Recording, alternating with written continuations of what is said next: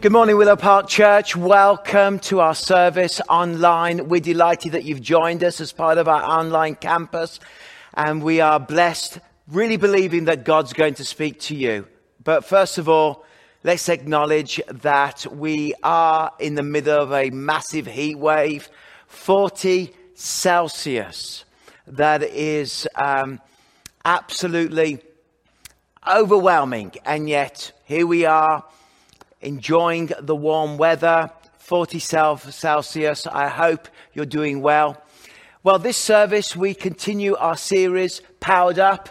Pastor Jordan will be preaching and sharing about how the Holy Spirit brooded at creation and is present at the end and looking at the whole issue and the subject of the brooding presence of the Holy Spirit within the Bible. It's going to be really interesting, and I know it will provoke you to think about the work of the Holy Spirit in your life and the work of the Holy Spirit in people all around us. So be prepared to be challenged and be blessed. Be prepared to enjoy the messages both at Highway 33 and in the mission. And I know that God will speak to you. Luke Madden is preaching in the mission this weekend, our pastoral apprentice. And he has preached a number of times, led worship, just got a real beautiful heart for the Lord. So as we begin the service, let's take a moment and let's pray together. Father, thank you for the opportunity to gather right now.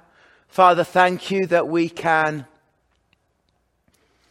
worship you in this way. Father, in this day and age, we need your guidance, we need your encouragement, we need the closeness of Christ to surround us. So, Lord, I pray that as we step into this time of worship, you will bless us and come close to us wherever we may be and whatever situation we may be facing. In Jesus' name, Amen. Amen. Good morning, Willow Park Church. Lovely to have you with us today. We're going to be praising our God. We're going to sing some songs that talk about us surrendering to God and remembering that He is the one who wins our battles for us. So we're going to talk about do what you want to, that we are going to surrender everything to God, that the battle belongs to God, and that in Christ alone our hope is found. So join with us and find our hope in Jesus.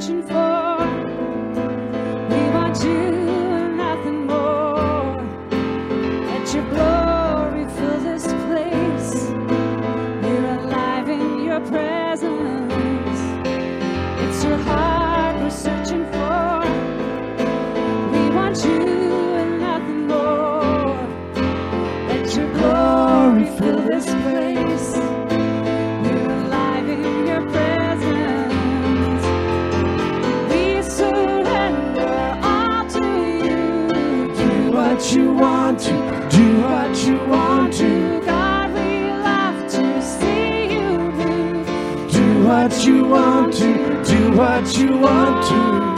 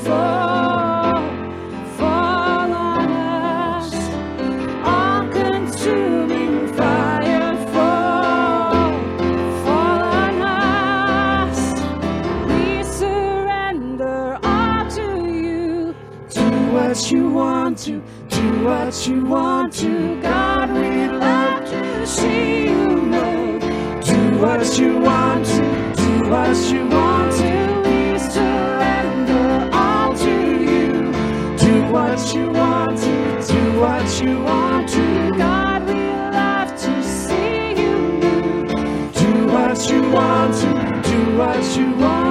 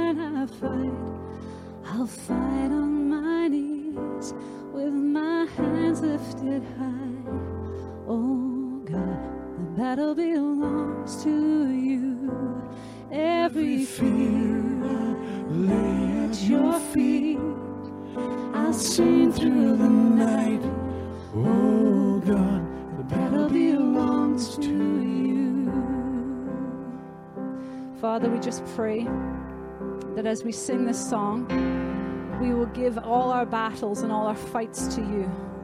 All the things that we are struggling with, whether it's personal, in our own walk, and temptations that we're struggling against, or whether it's something else finances or a job situation, family difficulties.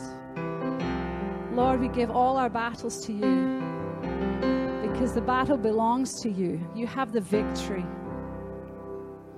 And so we wait and see for our salvation comes from you.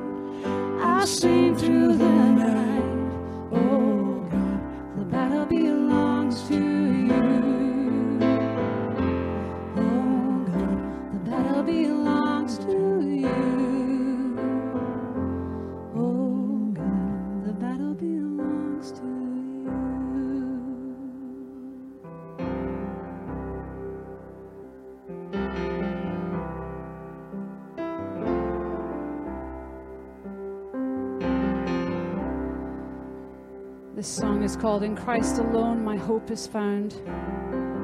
He is my light, my strength, my song. This cornerstone, this solid ground, firm through the fiercest drought and storm. Maybe you're struggling to find some solid ground today. Well, this is God's promise to you that He is your cornerstone, He is your firm foundation. He will not let you down. He will be with you constantly. And we stand on Him. In Christ alone, my hope is found. He is my light, my strength, my song. This cornerstone, this solid ground, firm through the fiercest drought and storm. What heights of love, what depths of peace, when fears are still, when striving cease, my comforter, my all in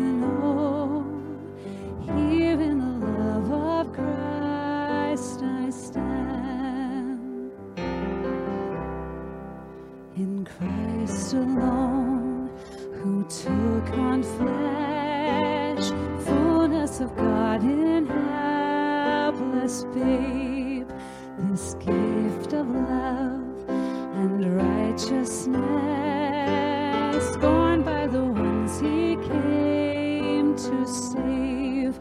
Till on that cross, as Jesus died, the wrath of God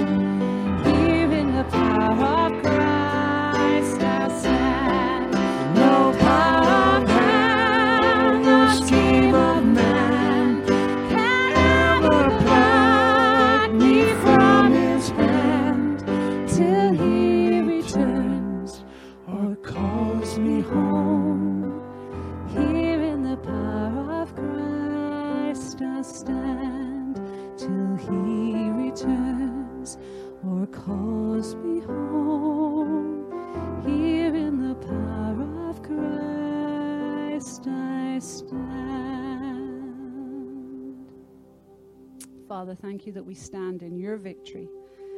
We surrender to you. The battle belongs to you, and you won. you defeated sin and death and hell. And because of that, we can stand firm on you, our cornerstone, and trust in Christ alone. For your glory and for our good, bless your name. Amen.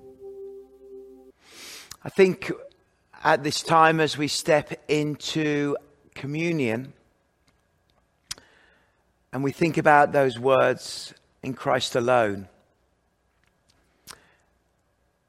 often we try and find words to explain things that are really hard to come to terms with.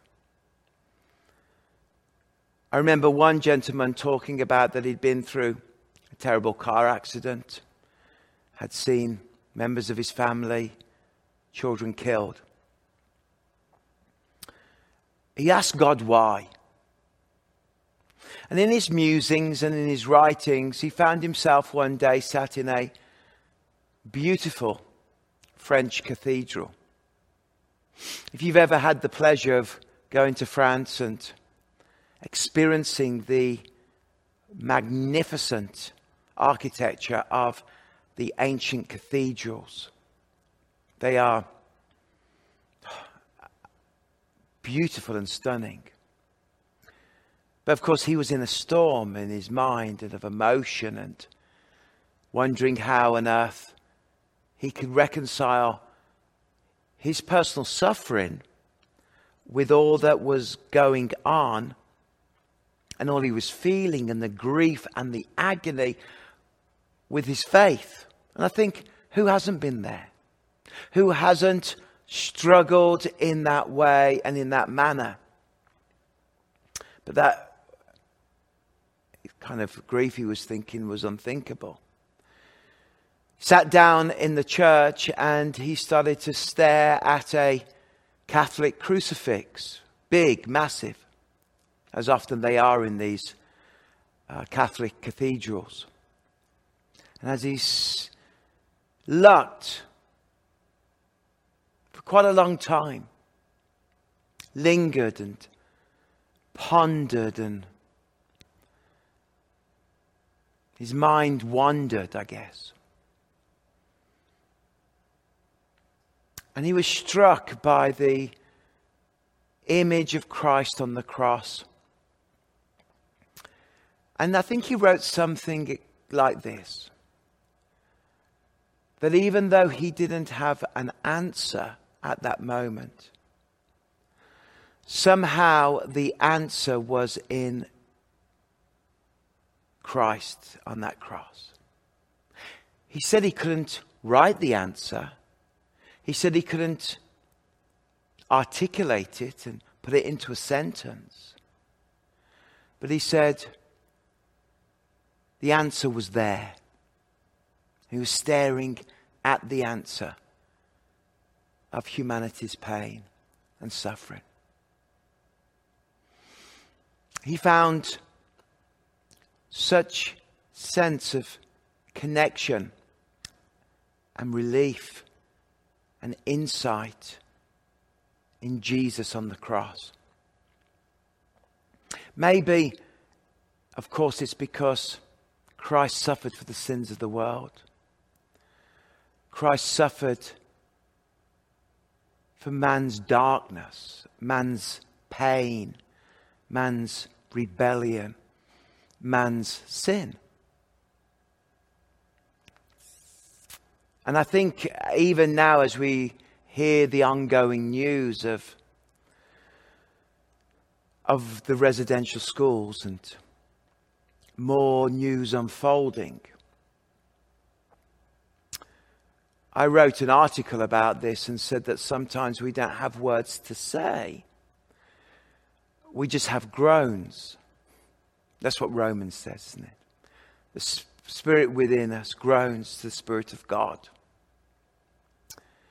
And I know for our indigenous community and for families connected beyond the level of emotion and pain that they are feeling is,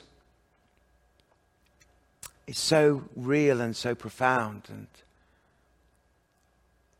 and I think we should all, I know, I don't think, I know we should all seek to understand, identify, love, and be aware of the pain in the nation again.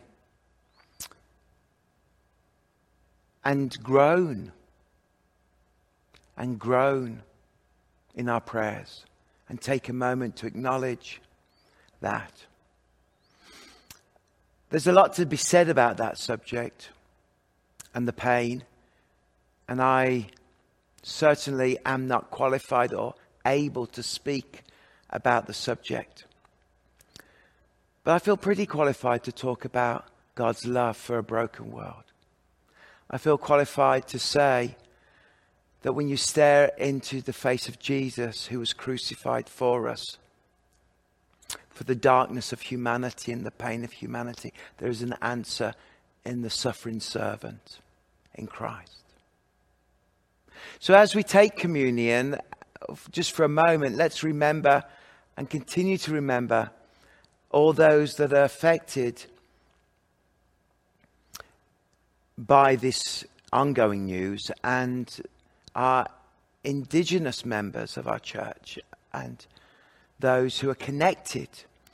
And actually, you may not know many of them because you know, they're part of the congregation, but their grandmother or a great aunt or a family member was in a residential school. And I have had the opportunity to hear a little bit of their story and their reflections. So, Father, we pray right now for all that is happening, for the ongoing pain in the nation, and particularly in these indigenous communities that are being deeply affected.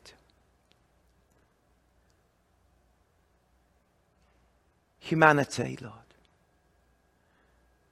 And we look at the Christ in the bread. We look at the suffering, the pain, the rejection the isolation and the agony that he went through to be our substitute, taking our sin, substitutional atonement for us, our brokenness of humanity to bring forgiveness and healing. So, the body of Christ, which is broken for you. Eat it in remembrance of Christ's sacrifice. He purchased you. But also remember that he was broken so that the world could be healed. The body of Christ.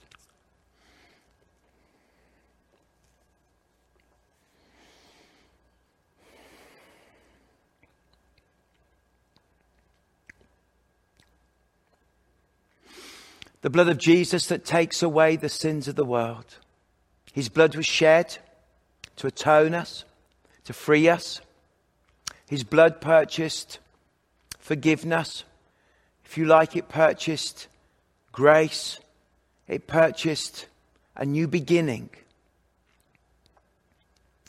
Lord, I pray that and thank you for the blood of Christ. And we praise you that we are forgiven and we are cleansed because of it.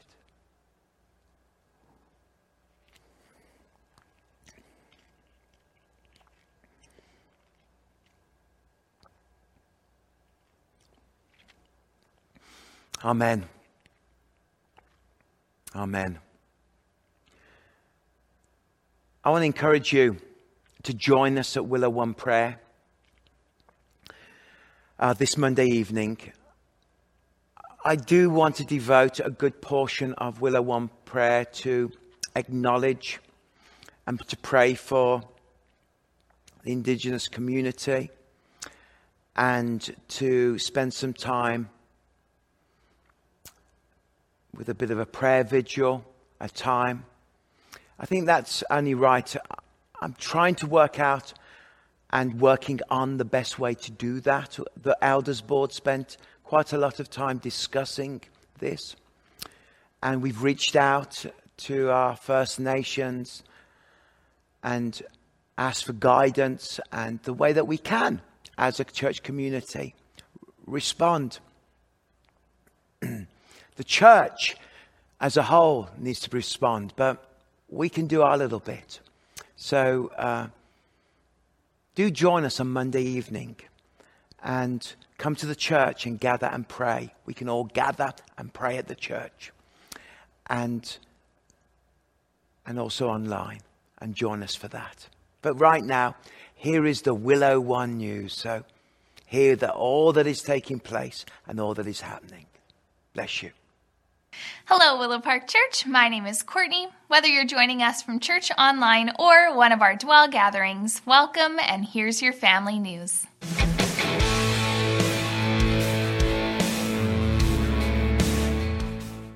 We want to set aside some time to pray as a church family for all that is going on this summer at Willow Park Church. Join us Monday night at 7 p.m. for Willow One Prayer. We are gathering in person at our Rutland location, and you can just show up and sign in at the door. We will also be streaming online. Learn more at willowparkchurch.com slash willow1prayer. We have a brand new camp for kids coming August 16th to 27th. Our musical theater summer camp is for ages 9 to 15. Kids will have tons of fun while auditioning, rehearsing, and then performing an original musical. Sign up today at willowparkchurch.com slash theater camp. Our church camp out is looking like it's going to be a great time. Registration for the weekend of July 9th to 12th is now full, but we still have lots of RV and tent camping sites available for the weeks before and after that weekend. You can reserve a camping site today at willowparkchurch.com slash campout. Our ARC Youth summer camps are happening this summer at a brand new location at Pines Bible Camp in Grand Forks. Our junior high camp is happening July 5th to 9th, and our senior high camp is July 12th to 16th. Camps are filling fast, so be sure to register today at cahoots.ca slash arc. Did you know we now have Kids Church happening at all three of our locations, plus Kids Camp and Preteen Camp coming in July? To be able to do all this, we need a whole lot of volunteers. Join the Kids Church team today by signing up at willowparkchurch.com slash kids team or sign up to help at Kids Camp or Preteen Camp by registering for those events as a volunteer. That's all for your family news. Thanks and enjoy your service. Well, good morning, everyone. If you ever wanted to go to camp, I think we, got you covered here. I think there's a lot of camps going on, and, uh, and if you've ever wanted to try your hand at acting and you're over 15 years old, maybe we could start something up for that. Maybe we can have a bit of a play uh, this summer. That'd be kind of fun to do. Anyways, Good morning. My name is Jordan, and uh, I'm pleased to be here. And uh, as we continue on in our Holy Spirit series, we are um, we're just kind of going along. And I was trying to think, what can we do? Um, you of, as you get into these series, you want to say, we have some stuff coming up that you don't want to get into, and we've done a lot of stuff that um, that is uh, that that has been covered has been fantastic. The last few weeks, Phil's been talking a lot about the uh, the, um, the the Holy Spirit and community and how we all work together and how we function in that way. And so I thought this week, why not do uh, a whole Bible from the very beginning to the very end of all the Holy Spirit mentions? Maybe not so much, but let's do the very beginning and the very end,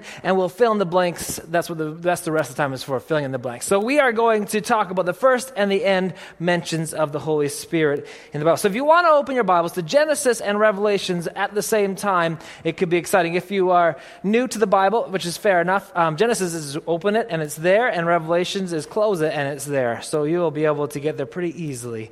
I do think so. Let's pray and invite the Spirit to be here this morning. Father, thank you so much for this time. As we are here and we are experiencing your Spirit and we are living through uh, your spirit and knowing Jesus, I ask right now, Spirit, you would come. And we invite you to be here with us as we open your word, find out about you, find out about the intricacies a bit more of your spirit, and how you're so active in living and wanting to interact with us. In your name, Jesus. Amen. Amen. All right, Genesis 1, verse 1 to 3. In the beginning, God created the heavens and the earth. Now the earth was formless and empty. Darkness was over the surface of the deep. And the Spirit of God was hovering over the waters. Right out of the get go, we see the Spirit. We see the importance that we see, really, we see an experience. If you look into it deeper, we see the Trinity right then and there at the beginning of the opening of the Bible. And God said, Let there be light, and there was light. God saw the light, and it was good, and He separated the light from the darkness. God called the light day, and the darkness He called night. And there was evening, and there was morning on the first day. It felt like there was order. It felt like there was something that we could wrap our heads around. And then after that, we have, you know, you have your, you have your Noah, you have your Abraham, you have your Moses, you have your, your prophets, you have the Psalms, you have everything that goes along with that. And then you get into the New Testament. You meet Jesus for the first time. Even though he's already been there, you meet Jesus for the first time, and then you meet, you meet some disciples, and you meet them and see what they're up to. And uh, you see the Holy Spirit come down like a dove. This is very exciting. Everything is happening. And then Jesus goes to the cross, and the Spirit resurrects him, and he moves, and we, he ascends up to heaven, and the Spirit comes down and lives in us. So we covered that part, and then we get all the way to Revelation. And it says this The Spirit and the bride say, Come.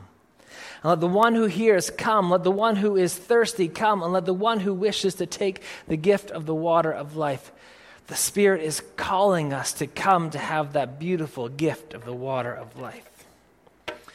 So we see this and we're going to get into these verses in a, in a second here, but we see the Trinity represented already. And the big idea that we're talking about today is the Spirit desires to interact with, with us and bring order to our chaos. And once we are in that order, He continually wants to bring others into that order so they can experience the gift of the water of life. The Spirit is acting always, always prodding, always moving, always wooing, always brooding, always interacting over us so that we can be in a relationship with Jesus. So, the Trinity, you may have heard of the Trinity before if you've been in a building like this a few times. And if not, you know, you probably have heard of the idea of what the Trinity is. And I'm not being, going, going to be able to give you that simple of an answer to what the Trinity is. You would probably like me to say that it is like an egg, and we can simplify the God of eternity into an egg, and we cannot. But we could try that. The egg is the shell and the yolk and the white, and that's God. that is not exactly how the Trinity works. Um, we can go to St. Augustine, and he has a bit more, uh, seven statements of what the Trinity is. And he says, The Father is God, the Son is God, the Holy Spirit is God. So the Trinity is three persons, one God. The Trinity is not one person, it is not three different gods. So the Father is God, the Son is God, the Holy Spirit is God. But the Father is not the Son, the Son is not the Spirit, and the Spirit is not the Father. But there is only one God. So, this vast expanse of what the Trinity is, three in one, one, it is not three separate gods. It is not something that we can compartmentalize and separate, but it also is something that is compartmentalized and separated, which is super exciting. But whenever you think about the Trinity, let me encourage you that you are meditating on who God is, and that's a good thing.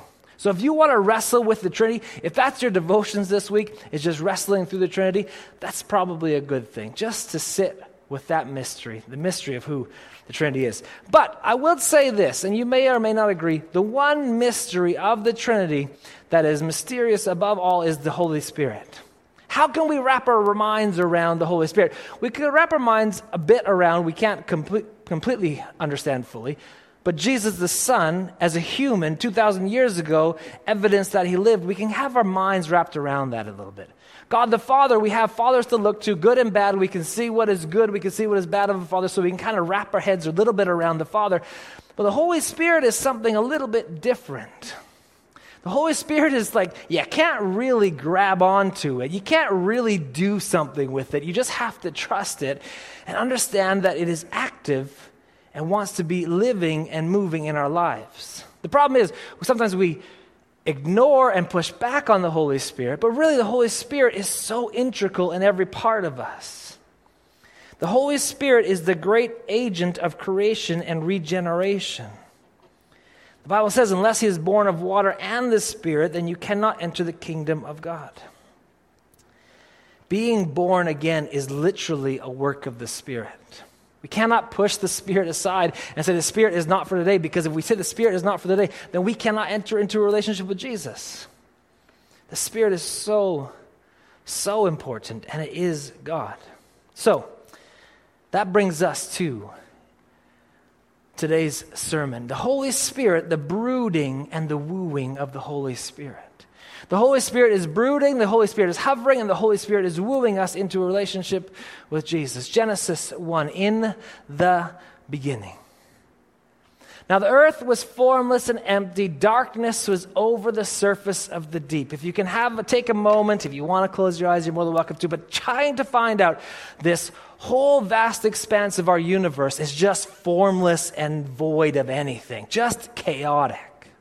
Now, scientists actually talk about this prior to what they would say the Big Bang is, prior to how they see creation happening, is that this formless and void. And they use the same words that we use, which is tohu vavohu. I'm sure you all use that word in your regular, your regular everyday wording. Tohu vavohu. Let's all say it together on the count of three. One, two, three. Tohu vavohu. Now, it is also tohu vabohu, but we're just going to go with the double V here, and because it sounds nicer, because it doesn't sound quite as weird. But so one, let's do it again. One, two, three. Tohu vavohu is the wasteland, the void, and the emptiness that was our universe. And the Holy Spirit was hovering over this tohu vavohu. This sometimes there's this chaos and emptiness and void that is in our lives that was in creation prior to what we know as this world.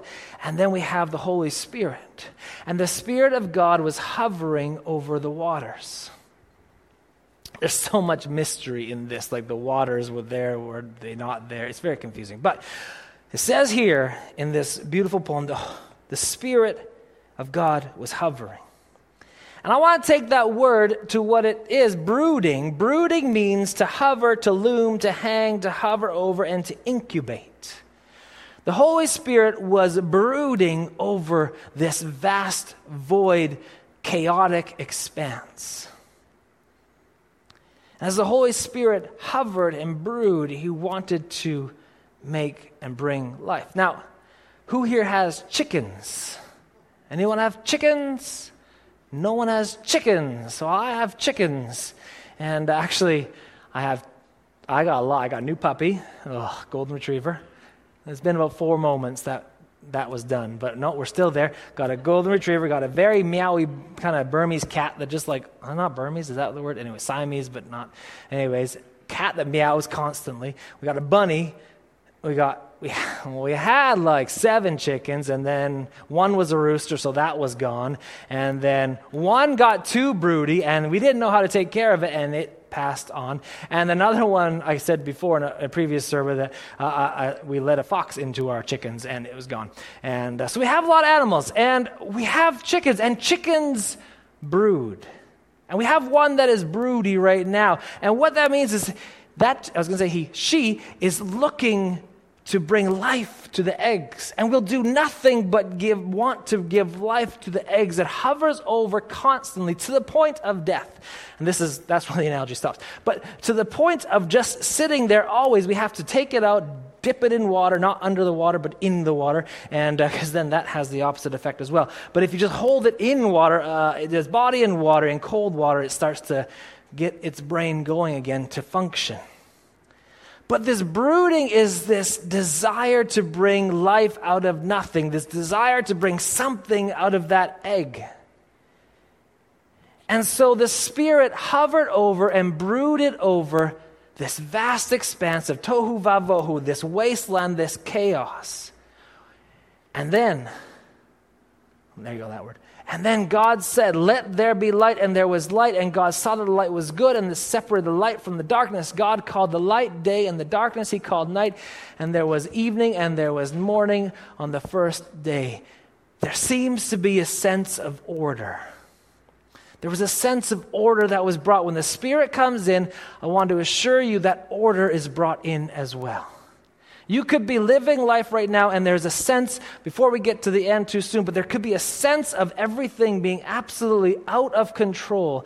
And as you ask the Spirit, and as the Spirit comes into that moment, order comes into that moment. The Spirit was hovering over, it was brooding over, wanting to bring life, wanting to bring normalcy, wanting to bring that beautiful, beautiful meaning from meaninglessness and purpose from purposelessness. Then we fast forward to in the beginning of the now and not yet. As I was kind of making this sermon, I was kind of doing my headings. Um, I was like, in the beginning and then in the end. But I'm like, that doesn't really work because the Revelations we know isn't the end, it's like the beginning. And so, how do I say that? And then when we look at Revelations, we know that it is talking about the future, but Revelations, just so you know, is also talking about the right now. So the revelation in the beginning of the now and the not yet. Because this is impacting you and I now and not yet. We have this understanding, and completely understandable that we are excited for heaven. But heaven can be now. We talk about that. The Lord's Prayer God, let your kingdom come on earth as it is in heaven. We can be living in God's good kingdom now as well as not yet. So it says this Blessed are those who wash their robes that they may have the right to the tree of life. When your robes are washed, when you confess your sin, when you accept Jesus into your life, everybody can do it, just so you know. And that washing, the blood washing our sins away, as we took communion earlier today.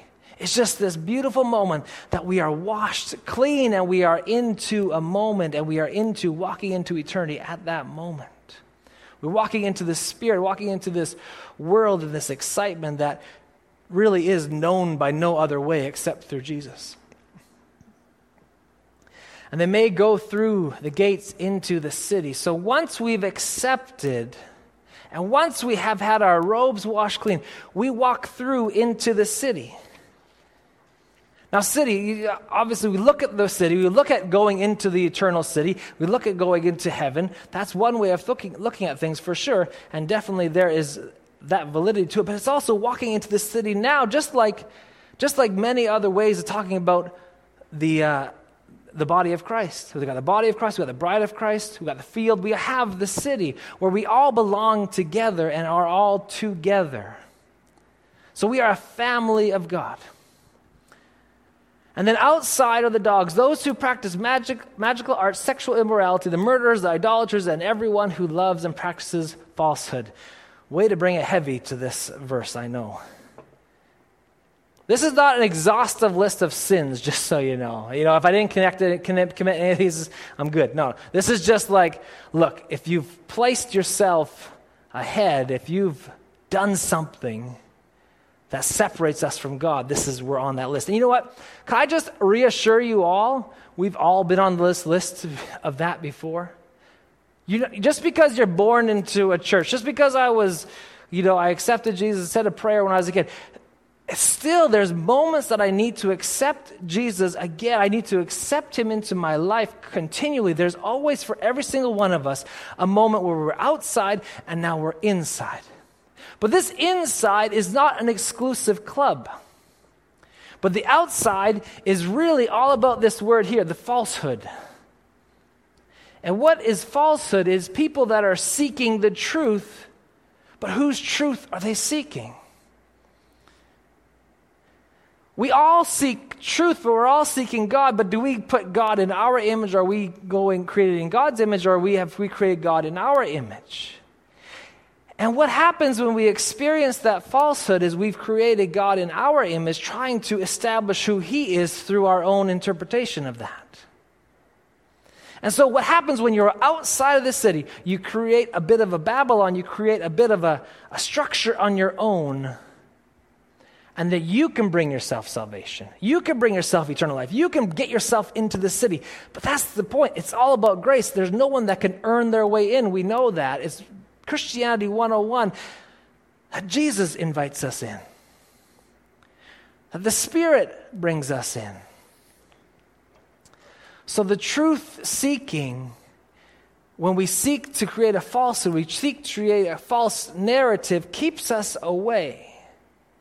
But I want to tell you, this city on the inside is not exclusive because we were all on the outside at one point, and as we come in, we need to be accepting and bringing other people in with us. I, Jesus, sent my angel to give sent my angel to give you the testimony for the churches. I am the root of the offspring of David and the bright and morning star. Jesus is truth. And then the Spirit and the bride say, Come. And the Spirit is saying to us to come. And this is the spirit is the wooing. So we have the brooding at the beginning. He's the spirit is he is the spirit is hovering over, waiting to interact with us, waiting to bring order from our chaos. And all the way to the very, very end of the Bible, we have the spirit wooing us and saying, Look, come into this order from the chaos. Outside is the chaos, inside is the beautiful order that we all long for.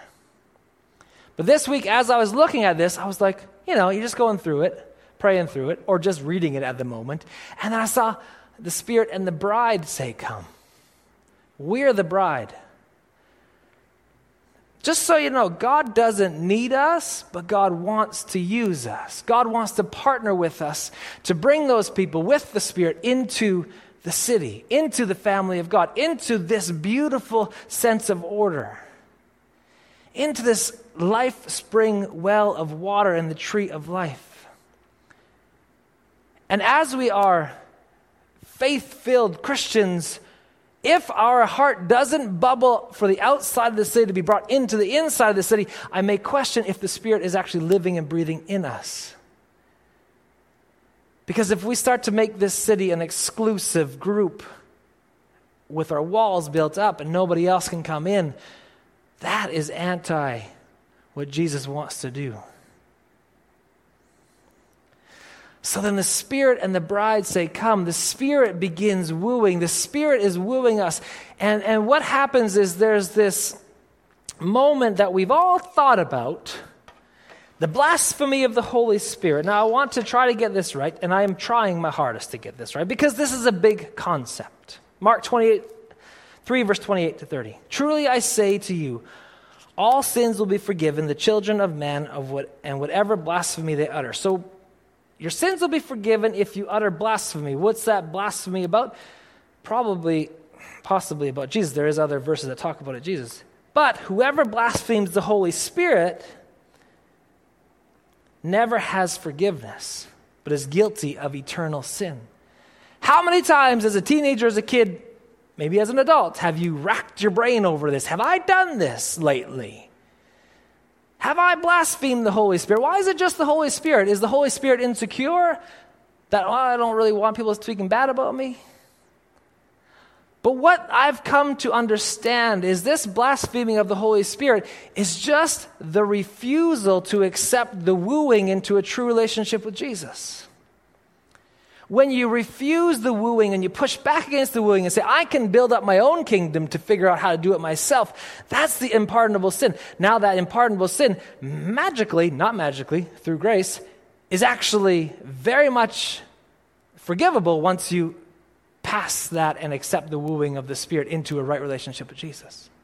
When you're on the outside and you want to build up your own kingdom, when you want to build up your own Babylon, when you want to build up your own city, that is the unpardonable sin. But it's very much pardonable once you say, ah, I don't want to build my own city anymore. I want your city, Jesus.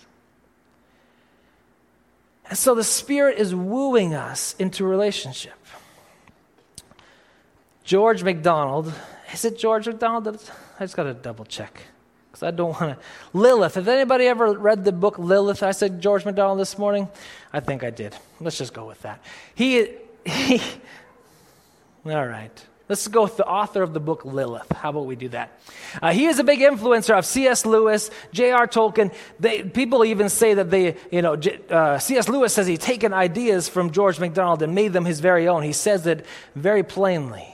And he has this book, Lilith, that is, uh, I'm not reading it, I am audibling it, and it's 11 hours, so I will not be reading that, but I'm listening to it. And there is Mr. Raven and Mr. Vane.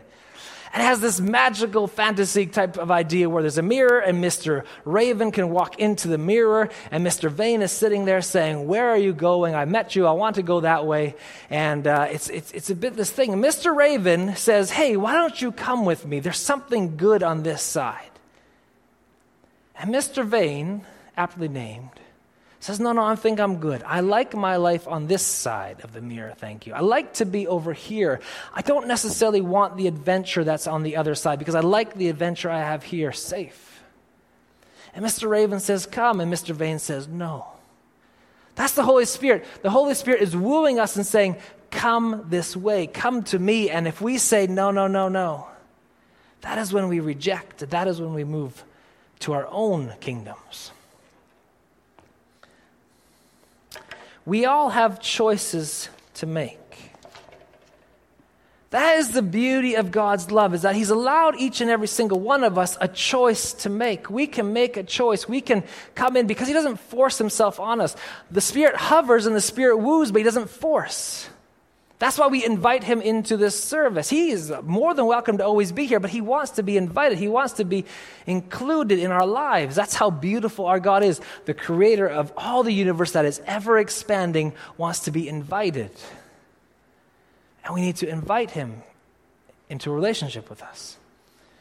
Mark chapter 5 is this beautiful understanding of the restoration that the Spirit gives. And we know the Spirit is God, Jesus is God, the Father is God. They are all one. A large crowd followed and pressed around him. This is Mark chapter 5, the healing of a sick woman in verse 24. A large crowd followed and pressed around him, and a woman was there who had been subject to bleeding for 12 years. She had suffered a great deal under the care of many doctors and had spent all she had. Yet instead of getting better, she grew worse. When she heard about Jesus, she came up behind him in the crowd and touched his cloak. Because she thought, if I touched his clothes, then I will be healed. Immediately, her bleeding stopped and she felt her body, felt in her body that she was freed from her suffering. Let's stop there and look at the beginning. You can kind of see the outside of the city represented here. I've tried everything to bring order to my chaos. Everything I've done, I've tried. I've tried to create big wealth. I've gone to the right doctors. I've gone to the right things, but there's nothing that is actually answering my prayers. There's nothing that's actually answering my call except for one, and that's Jesus. She's tried everything and nothing has worked. At once, Jesus realized that the power had gone out for him, from him. He, he turned around to the crowd and asked, Who touched my clothes? You see the people crowding around you, his disciples answered, and yet you can ask, Who touched me? But Jesus kept looking around to see who had done it. Then the woman, knowing what had happened to her, came and fell at his feet, trembling with fear, told him the whole truth.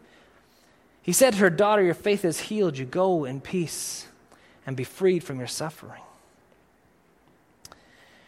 This woman was outside. When you are suffering from this, from what I under, what we, what we learn is that you're socially outcast. You cannot come into the temple. You cannot be a part of community. You have no relationship with people for 12 years. Chaos has ruled her life. Purposelessness has ruled her life. But then just one touch from the king changed everything. Just one touch of the cloak of Jesus, just one prompting from the Spirit to move forward changed everything. God calls us out of our chaos. God desires the people that are outside of the city to be inside the city with us. The Spirit broods and the Spirit woos over us. He wants a relationship. So now what? I have five points of the now what. Be intentional, intentional about inviting the Spirit. This past week, as I prepared this sermon, trying to ins and outs and figuring that out, um, my wife and I had been going through a little bit of a, you know, you know what I say when I say you know? We just were, things weren't clicking. Everything I said, she was irritated. Everything she said, I was irritated at. The kids knew it, I knew it, the cat knew it, the dog knew it, everything. It was just, and it had gone on too long. I'm like, what is going on? And then she had came and as she bought me these shorts. Very nice. That's why I'm wearing shorts this morning. And she came to the church and she pulled up. She said, Oh, I'm out here. So I came out. And there's still this you know, tension. And she said, oh, How's the sermon going? Oh, that's going good. And then she was like, Well, what, you know, what, what's kind of the idea? And I'm like, oh, I think I know the idea. I hope you guys get the idea. But it was kind of like, it's like you have to enter, ask the Spirit to come into something in order for the Spirit to feel free to be in that. If you want to have that chaos put back into order, you have to invite the Spirit into that chaos. And I was like, oh, we got a bit of chaos going on, don't we? Yeah. So I said, why don't we pray? Just like simple. And so I stopped and we prayed and said, Spirit, I want to invite you into our relationship. We've done this plenty of times in our lives. Plenty of times we've invited the Spirit, but sometimes we quench and we remove. I said, Spirit, come in. We just invite you to bring order from our chaos. And just like in Beauty and the Beast, swirling happened and we were raised up out of our car and miracles happened upon miracles. No, we just sat there and said amen and I left. But then, like that night, everything seemed to start to change. There wasn't that tension anymore. There was more patience on her side for me, I'll say it that way. There was more understanding and everything seemed lighter and everything seemed okay again. And we remembered why we said we do in the beginning and we remembered our love for each other from the beginning because we invited God back into our relationship. The Spirit wants in, and the only way the Spirit gets in is if you invite Him in. And you won't have that order unless you invite Him in. So, in every part of your life, in your marriage, in your relationships, in your chaos, in your confusion, in your finances, invite Him in.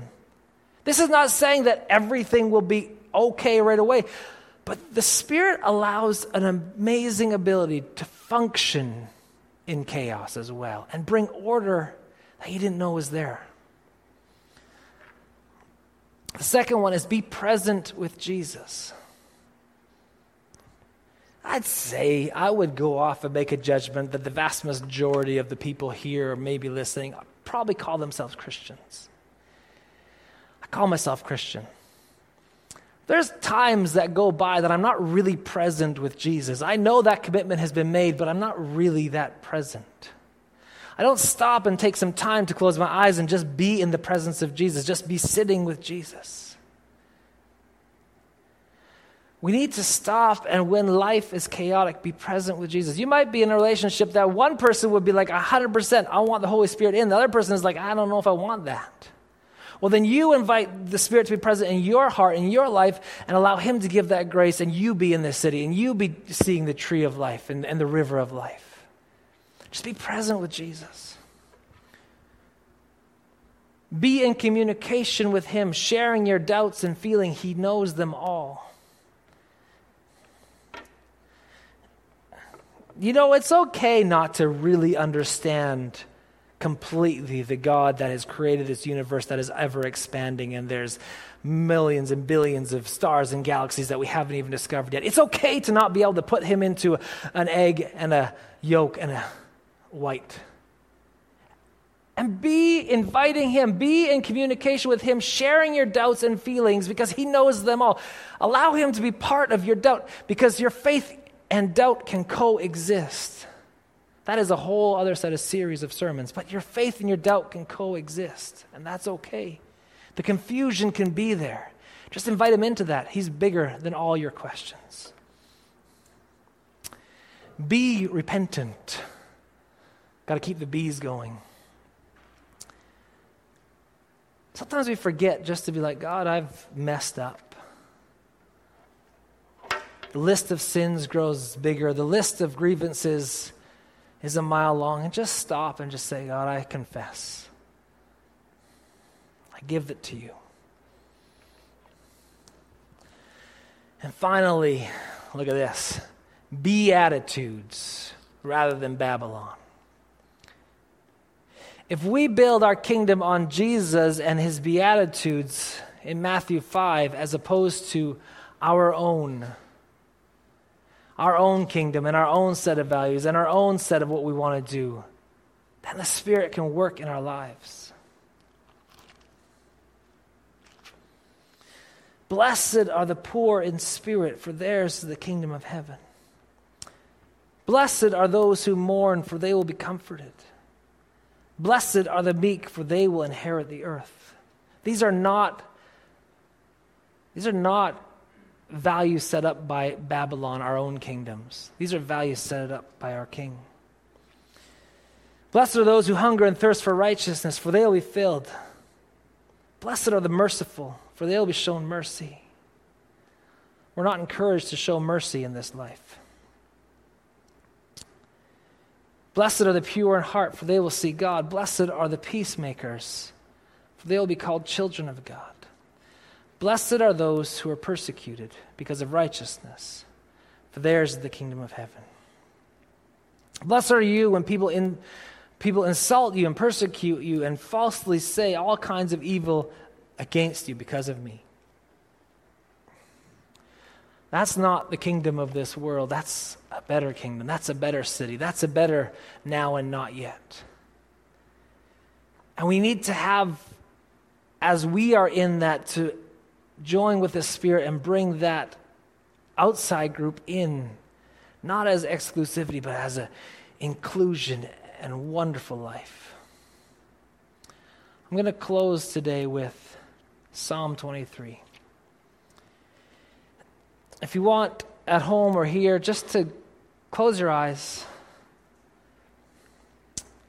take a moment to bring the chaos that the Holy Spirit is hovering over, invite Him in.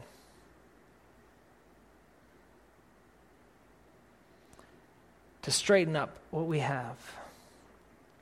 And this here, Psalm 23, is the life that we live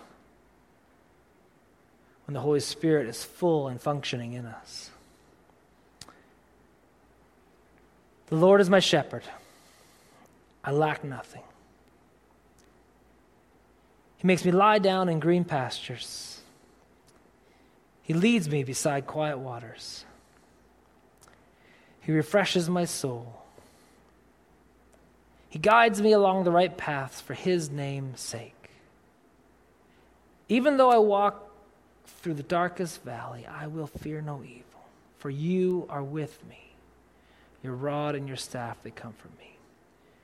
You prepare a table before me in the presence of my enemies, and you anoint my head with oil. My cup overflows, and surely your goodness and love will follow me all the days of my life. I'll dwell in the house of the Lord forever. Spirit, we welcome you. The truth of Jesus and the love of our Father. The Trinity, God, you are. We accept you in our lives, and we want those around us to experience this love as well. Spirit, you brood and you woo, and we thank you for that. We accept that. Your name, Jesus. Amen. Amen. Thank you for coming. We have prayer tomorrow night, 7 p.m. Here, Phil? And online? Or no? And online. So, here online, 7 p.m. tomorrow. Lots to pray for, lots of stuff going on. And uh, go in peace. Bless you and encourage you. Amen.